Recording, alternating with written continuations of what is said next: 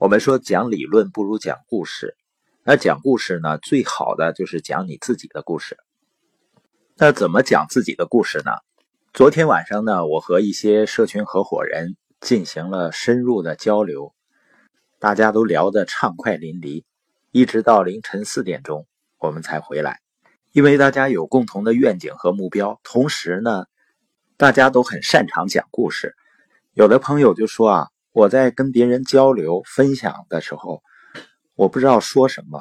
实际上呢，你只需要记住这三个问题。第一个呢，我是谁？关于我是谁的描述呢，那就是你一生的缩写版。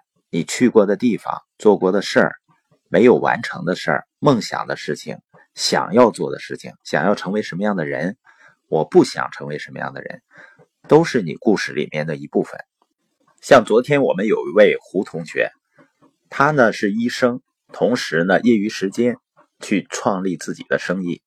他就通过如何影响家人的故事，为什么要影响家人，包括抢救一些病人的故事。他的故事呢，让我们深深感受到了他对家庭的责任，同时呢对创造美好家庭生活的渴望。另外呢，希望通过自己的努力。使更多的人远离疾病的美好意愿，包括其他的一些伙伴分享的故事，都深深的触动了在场的每一个人。就是因为他们在讲述打动自己的故事，所以呢就能够打动别人。第二个问题呢，就是问自己：我为什么在这里？第三个呢，就是讲跟你未来有关的，因为一个美好的、让人兴奋的愿景。就会让人觉得当下所遭受的都是值得的。